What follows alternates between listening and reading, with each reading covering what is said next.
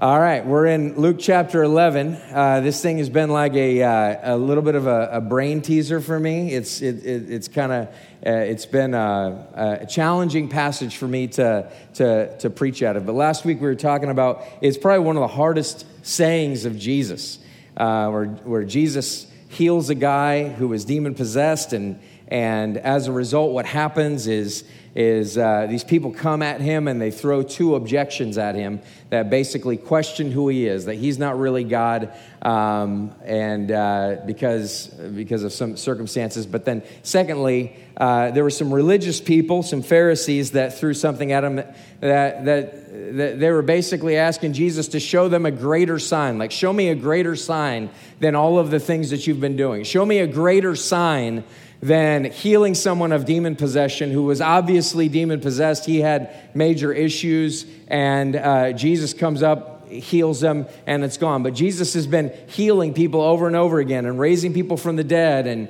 and uh, all kinds of things like that. So many people know that he's healing people. And what happens is this is that these religious people are sitting there saying, you know, I don't know. I, I, don't, I don't know that this really happened. I don't know that that this really took place. I don't know that Jesus really is who he says he is. I don't, I don't know that I really buy into it because I don't really see the evidence for that. I don't know if you know of anybody like that today that, that might feel that way. I've got a, a good friend who, who is uh, not a believer in Jesus, and, and he is all about science. And so he wants to see a sign uh, of science. I want to see it uh, proven uh, or scientifically proven that Jesus existed and that he, uh, that he actually did what he said he did and, and so on. But it also seeps its way into the church, where the church uh, has many, many people in it that are in this place where we find ourselves like seeking for a greater sign than maybe what we have. We're seeking for a sign that Jesus actually has the answer. We're seeking for a sign that maybe he knows what he's doing that maybe I should listen to him at, at, a, at a greater capacity. And Jesus has a response to us. Jesus has some words for us that we need to hear.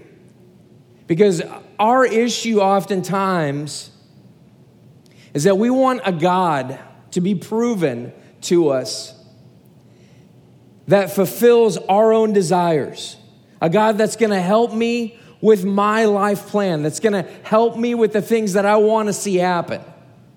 A God that's going to make me happy, a God that's going to do things for me that I uh, that I can't do for myself. Give me a sign that you exist. Give me a, give me a sign that this that I should really follow you, that I should really be devoted to you, that I should really listen to your word, that I should really make uh, being a part of the church a priority. It's one of the biggest casualties of COVID is that many, many people believe that, like, you know what, I can just disconnect from my community. I'll come back to church someday when, uh, when, when, uh, when everything blows over. I don't really need it right now.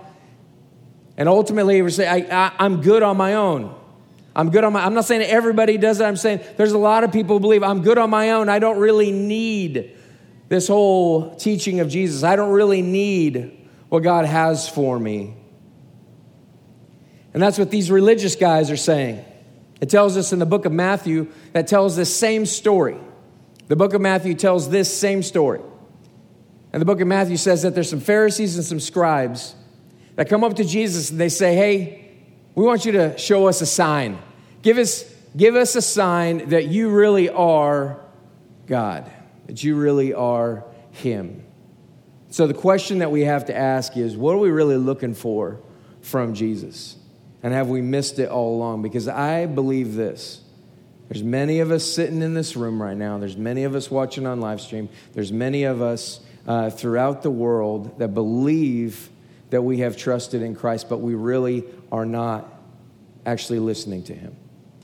We're actually looking to a God to be made in our own image. We have created this God in our own image. And we believe when you start creating the signs that I ask you for, when you start doing all the tricks that I want you to perform, then I'll believe. The main issue with this is that God does whatever He wants. Like if He is God, if He's truly God, then He gets to call the shots. And most of us don't necessarily understand that. He, if he's God, he calls the shots. He determines what is right and wrong. I don't get to determine that. I don't get to say that. I don't get to believe whatever I want. And as we see the consistent progression of both in the church and outside of the church, as people say, I want a God who gives me the signs that I want that'll prove to me that He is God. I want a God who does whatever I want Him to do according to my moral schema. What we have is we have chaos. We've talked about this a lot. There's chaos. There's chaos in our world. There's chaos in our political system. There's chaos everywhere. There's businesses falling apart. People without jobs. And yeah, part of that's because we did have a pandemic. But part of that is because we've got a world that's falling apart. And it continually believes that it knows what is best. It continually believes that we have the right answer. But everybody believes that they have the right answer. And everybody does what is right in their own eyes. And Jesus says, I'm not going to do life. I'm not going to give you what you want. I'm not going to do it the way that you think I should do it. I'm going to do it my way, or it literally is the highway. Jesus is really cut and dried by that. But he's also immensely gracious, not in giving us what we want, but in giving us what we need. Jesus gives us what we need, not what we want, oftentimes, not what we think we want. It's what we would want if we knew everything that He knows. But Jesus says, I know what you really need, I know what you must have. If you look at this passage with me, you'll see a couple things here. It says here in the first verse, when the crowds were increasing, he began to say. Just, just stop right there for a second. There's been this commotion about Jesus healing a demon. People are coming around. There's a lot, this happened a lot to Jesus. He begins to teach, more people come, more people come, more people come. And so the crowds are increasing, and included in that, as I said, it states in Matthew that there were Pharisees and scribes also in this group. And by the way, the Pharisees and the scribes are religious people who think that they have it all together. They're religious people that think that their works, that doing good is what saves them. They believe that somehow that what they do is going to save them according to God. So that's that's who those people are. But it says when the crowds were increasing, he began to say, "This generation is an evil generation." How's that for an opening statement of a of a sermon? This generation is an evil generation. Is there anybody here that would argue that it's not an evil generation? All of us at least have an opinion about the other side, whatever side that is. It's about to be pro vax or anti vax. It's Democrat and Republican. It's pro mask, anti mask. It's, it's uh, I don't know, there's all kinds of all kinds of things. Jesus says this generation is an evil generation. Can we not just feel and sense that there's evil in our world today, just like in Jesus' day, this generation is an evil generation. Jesus is saying the truth about what's happening here that evil reigns supreme for now in this world. Evil is powerful, evil is overwhelming us, evil is taking us down. And our world continually goes down this path. It continues to head down this path and head down this path, head down this path until we're going to come to a point of, I don't know, it's just going to get worse and it's going to get worse and it's going to get worse. And I would just say, as a side note here, we need a powerful move of God in our world. We need the Holy Spirit to come and to awaken us as Christians because I believe this that we have gone along with the culture for so long. We are just like our culture. In fact, much of, much of the life of our church, we, we have spent our time trying to say, look, we're not as weird as all those other Christians. Sometimes I'm not so sure about that, but uh, just get, that wasn't really, I wasn't really ripping on you, but uh, probably myself. We, we've spent our life doing that, but the truth is that there is something weird. There's something strange. There, there, there, there's something extraordinary about people that are believers in Christ. There's something uh, out of this world that would cause us to operate in a different way. So Jesus says, uh, This generation is an evil generation, it seeks for a sign. But no sign will be given to it except the sign of Jonah. Okay? No sign will be given to it except the sign of Jonah. What's the sign of Jonah? What does that what does that even mean? Read a little bit more. For as Jonah became a sign to the people of Nineveh, so will the Son of Man be to this generation. Okay, that's okay. So Jonah, so he's talking about the story about Jonah. I don't know if you know the story of Jonah. Maybe you don't. But Jonah and the whale. So here's, here's Jonah. He's a prophet of God. God speaks to him and says, I want you to go out of Israel and I want you to go to the city of Nineveh. Now, what's the city of Nineveh? The city of Nineveh is a horrible, horrific city. There's stories about what they did to their enemies. There, there, stories about how brutal they were. It was a brutal regime. I think when I preached through it, I, th- I think I said that going into the middle of Nineveh and preaching the word of God would be like walking into ISIS held territory and beginning to preach about Jesus and, and faith and the crucifixion and the resurrection and basically saying, Your God does not exist, my God exists. That, that's the equivalent of it. But he walks into the middle of Nineveh. God tells him to walk into the middle of Nineveh. But what happens? Jonah says, I ain't going. God, how dare you want to save our enemies, our brutal enemies, the ones that have killed us for years, the ones that have taken advantage of us, the ones that have been a thorn in our side.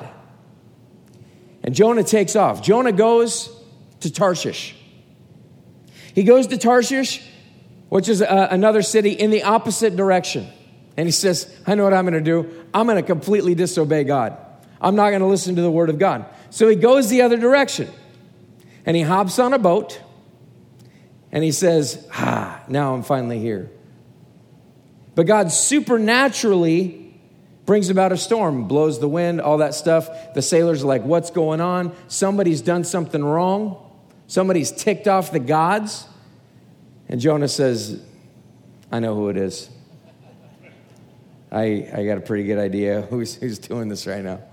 He says, Listen, just throw me overboard, and then uh, everything will be fine. So Jonah gets thrown overboard. A giant fish comes and swallows him. I, I believe this actually happened, by the way. A giant fish swallows him.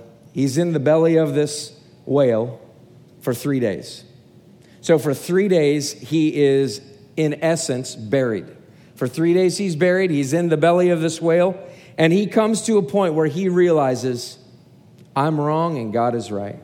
When he realizes and he gets the gospel, which is the mercy of God, when he gets the reality that for him to be unwilling to go and preach to the very people that he hates, for him to be unwilling to go and show grace and mercy to these people is, for him to totally miss what God has for him. And so he finally comes to a place where he gets the gospel. He gets the understanding. He gets the reality of how merciful and gracious God is, that God even extends grace to the people who are furthest away from him. And so he says, okay, fine, I'll go. And so God comes to Jonah in Jonah chapter 3 again, and he says this Arise, go to Nineveh, that great city, and call out against it the message that I tell you. So Jonah arose and went to Nineveh according to the word of the Lord. Now, Nineveh was an exceedingly great city, three days' journey in breadth. Jonah began to go into the city, going a day's journey. And he called out, Yet 40 days, and Nineveh shall be overthrown. Whew. Jonah walks into this city. And the only excerpt that we have of Jonah's sermon is basically this. Uh, what is it? Yet, yet 40 days. I was thinking 30 days. Yet 40 days. He says, In 40 days, God's gonna crush you. God's going to crush this city. God is bringing judgment. It's a message of judgment. It's a message of judgment. God sees, He knows, He's aware of the pain and the suffering that Nineveh has been inflicting on this world. When, when we feel like God isn't aware, God is aware. God is aware of what's happening. So God's aware of what's happening in Nineveh, God's aware of what's taking place there. And He says, I am going to execute judgment. And who knows what else Jonah talked about in his sermon? Because what it says in the book of Matthew, in Matthew chapter 12, it says this For just as Jonah was three days and three nights in the belly of the great fish, so will the Son of Man be three days and three nights in the heart of the earth. Jesus says this Jesus says, the only sign that you're going to get is the sign of Jonah. Now, is that the sign of like the, the signs that God produced in, uh, in bringing Jonah back to the city of Nineveh? No, it's a sign of that Jonah is a lot like Jesus. That Jonah is like an earlier Jesus, even though Jesus wasn't disobedient. Jonah was, but Jesus wasn't. So Jonah is like Jesus in that Jonah is swallowed by a whale, three days, three nights in the belly of the whale, and then he's coughed up and he comes in and he preaches the gospel. And what is the message of the gospel that he brings? Judgment is coming. Judgment is coming. Now, I don't know about you. I don't know how you feel exactly, but what I hear from many, many different people is this. In spite of all of my efforts to make myself feel good about my choices and the things that I have done, I still have a guilt that persists in the midst of my life. And no matter what our world tells us, no matter how often they try to convince us, that what we're doing is okay, that how we're doing it is fine, that, you, that the things that our world celebrates that are absolutely detrimental to society. No matter how much our world tells us that, no matter how much our world tries to cancel you for saying, uh, for saying something different, it just gets worse and it gets worse and it gets worse. But in our heart of hearts, there's something in us that tells us, I am wrong I am open to judgment from God, and I don't know what I'm going to do. And I don't know if you've ever had that sense, but I would just say this that it is common among most of the people that I've spoken with. The problem is, is that they say, Jesus, show me a sign that says I should listen to you over the people that say, don't feel bad about that. Just do whatever you want. Jesus says, the sign is the sign of Jonah. Jonah was buried for three days and then he was raised from the dead, in essence. Look at the next verse. The queen of the south will rise up at the judgment with the men of this generation and condemn them, for she came from the ends of the earth to hear the wisdom of Solomon, and behold, something, something greater than Solomon is here. Okay, what does that mean? What does that mean? The queen of the south is the queen of Sheba. I believe that would be in modern day Yemen. I, I think I have that right. She was in modern day Yemen. And here we have Solomon, who is in Israel.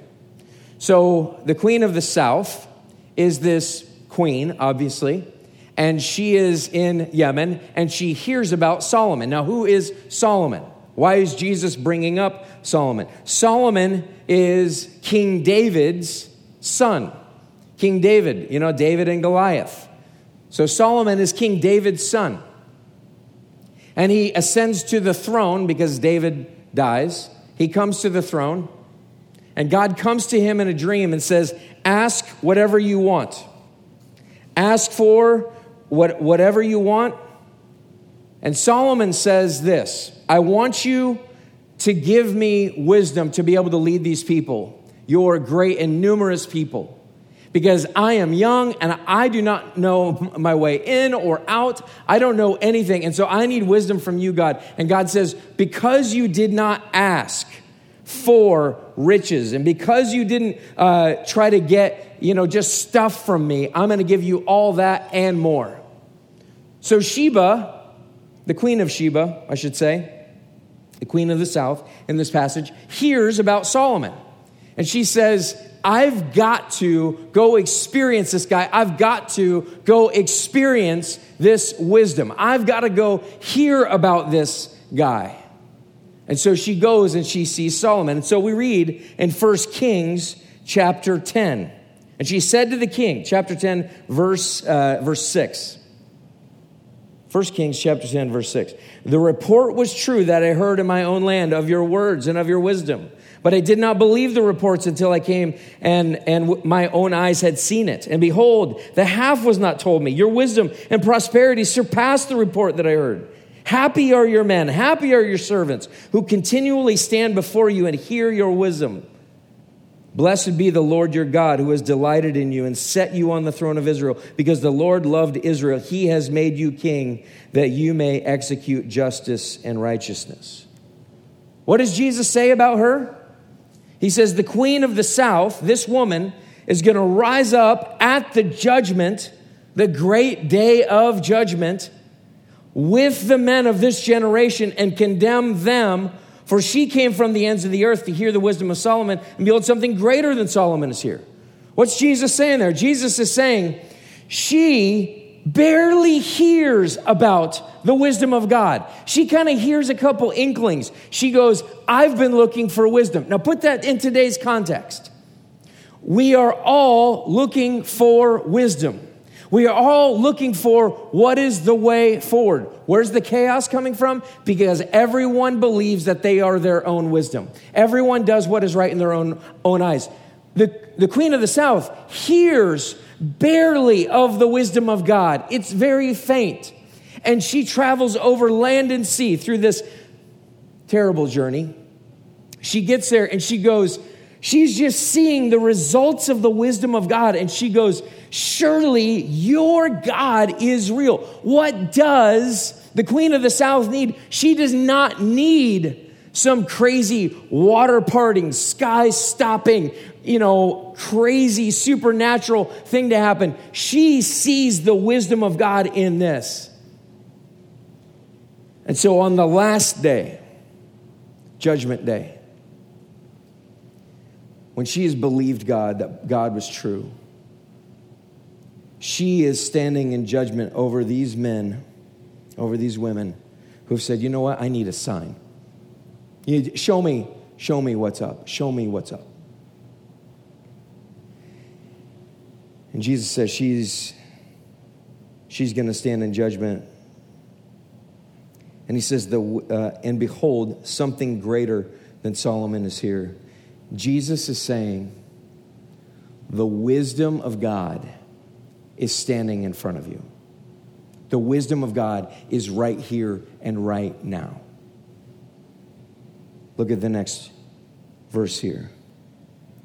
The men of Nineveh will rise up at the judgment with this generation and condemn it, for they repented at the preaching of Jonah, and behold, something greater than Jonah is here. What's that saying? It's saying this the men of Nineveh didn't have Jesus, the queen of the south didn't have Jesus standing in front of them you're way more culpable. You're way more at fault because you have the Son of God standing in front of you and you can't seem to get it. At that point, there is nothing left for God to do for you. At that place, there's nothing left there's no signs that are going to awaken you. There's nothing that's going to happen that's going to redirect your focus. There's nothing about it that's going to make you into a person who is who is a God-fearer at that point because you refuse to believe. You refuse to take heart. You refuse to, to hear it. And Jesus' response to that is this This is an evil generation. It seeks for a sign. No sign will be given to it except for me. Jesus is pointing ahead to the cross, the burial, and his resurrection. But what that immediately brings up is this if he is the wisdom of God, if he is true and everyone else is a liar, if, if that is true and he has to go to the cross, then I've got to deal with some things judgment and condemnation. So let's dig into our hearts here. What's keeping us from belief? What's keeping us in unbelief? How is unbelief continued even among people who claim Christianity?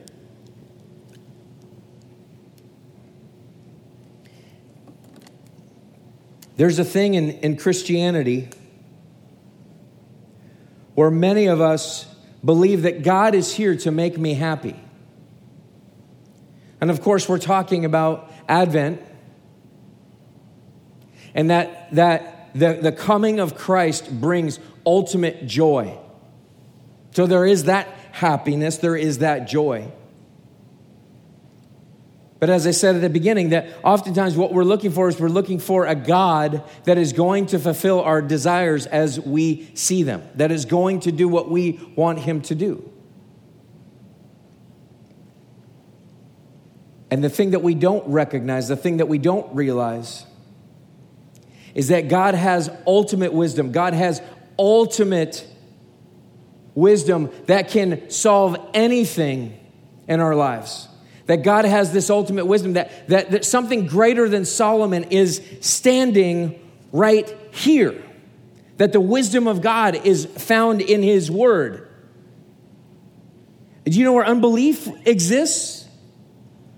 Unbelief exists in a refusal to look to the Word of God. It's saying, you know what, God? Show me a sign. Show me that you exist. Show me, show me this, show me that. I want to have greater experiences. I want to feel this way. I want to feel that way. And God says, something greater than Solomon is here. It is my very word that I'm speaking to you. It is my word that I've given to you, and yet many, many believers today don't believe it enough. We're looking for something other than Christ coming out of the scriptures. We're looking for something other than, and Jesus is communicating this to us. This is an evil generation, it is a, a, a wicked generation, and it refuses to see the signs that already exist. It refuses to see it. Now, what do we do? What do we do as a result? If many of us are in this place where I've been looking for wisdom in my life. I refuse, I've refused to see God. I've looked in every other place. I've tried to put these unrealistic ex- expectations on God instead of actually looking to what He's revealed. Then what do I actually need to do? What I actually need to do, what I actually need to be, what I actually need to experience is the Christ Himself. I have to see Jesus for who He is. That Jesus is not just this uh, demanding God who's just going to execute justice and, and, and uh, get angry with me and he's distant from me or like, or, or like he's this genie in a bottle or, or something like that. No, Jesus is, is God. He's the, he is who God is. Jesus says, if you've seen me, you've seen the Father. You, don't, you want to know what God is like?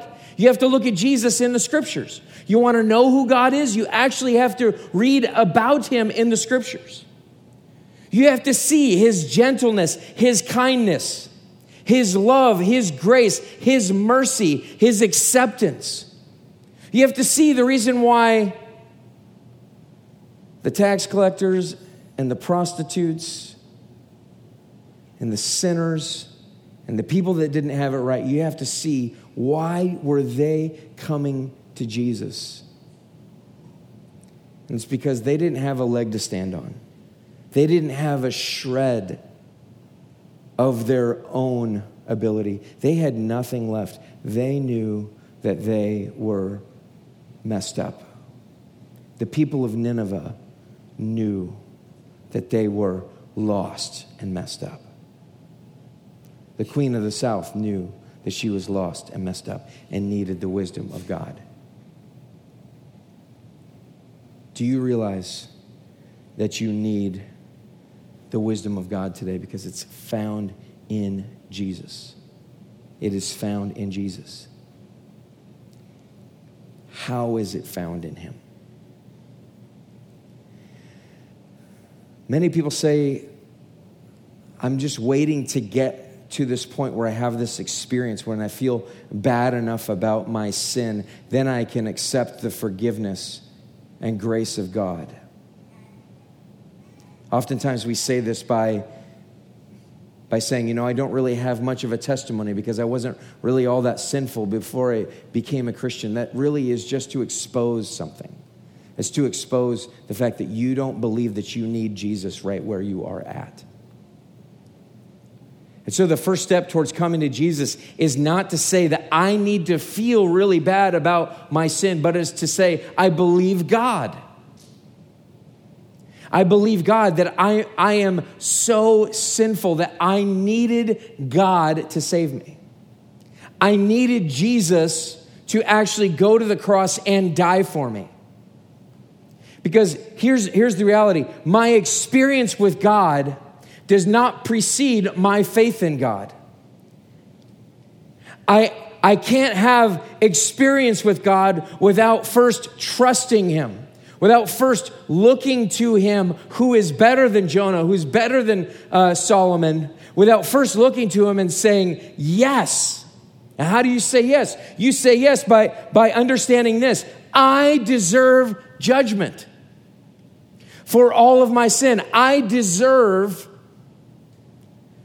the wrath of God coming down on me. But God, who is absolutely gracious, has sent Jesus Christ, and I am putting my trust in Him. I'm no longer going to trust in the celebrities, in the people, in the mantras, in the talking points, in whatever it is. I'm no longer just going to believe in myself. That's just taking me further down this path that our world is going. I am going to believe what I really believe in is Jesus Christ because Jesus Christ is the only one who can save me from this world. Jesus Christ is the only way to get to God. Jesus Christ is the only way to experience true joy.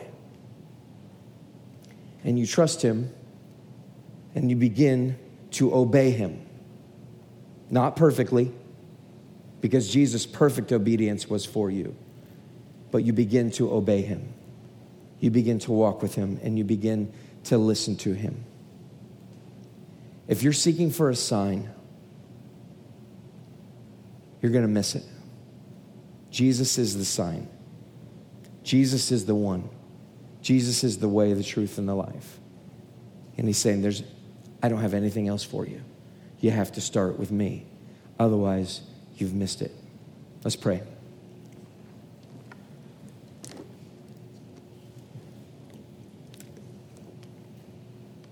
Lord Jesus, we thank you for the reality of your atoning death, burial, and resurrection. We thank you that you went to the cross and took our sins. We thank you that you've powerfully worked. And God, I pray that we would trust in you and not in anything else in this world. That, Lord, we would trust in you. That we'd not be seeking for signs in other ways, that we would not be superstitious, but God, that we would be looking to you, looking to the truth of your word to transform us. But I pray this in your name.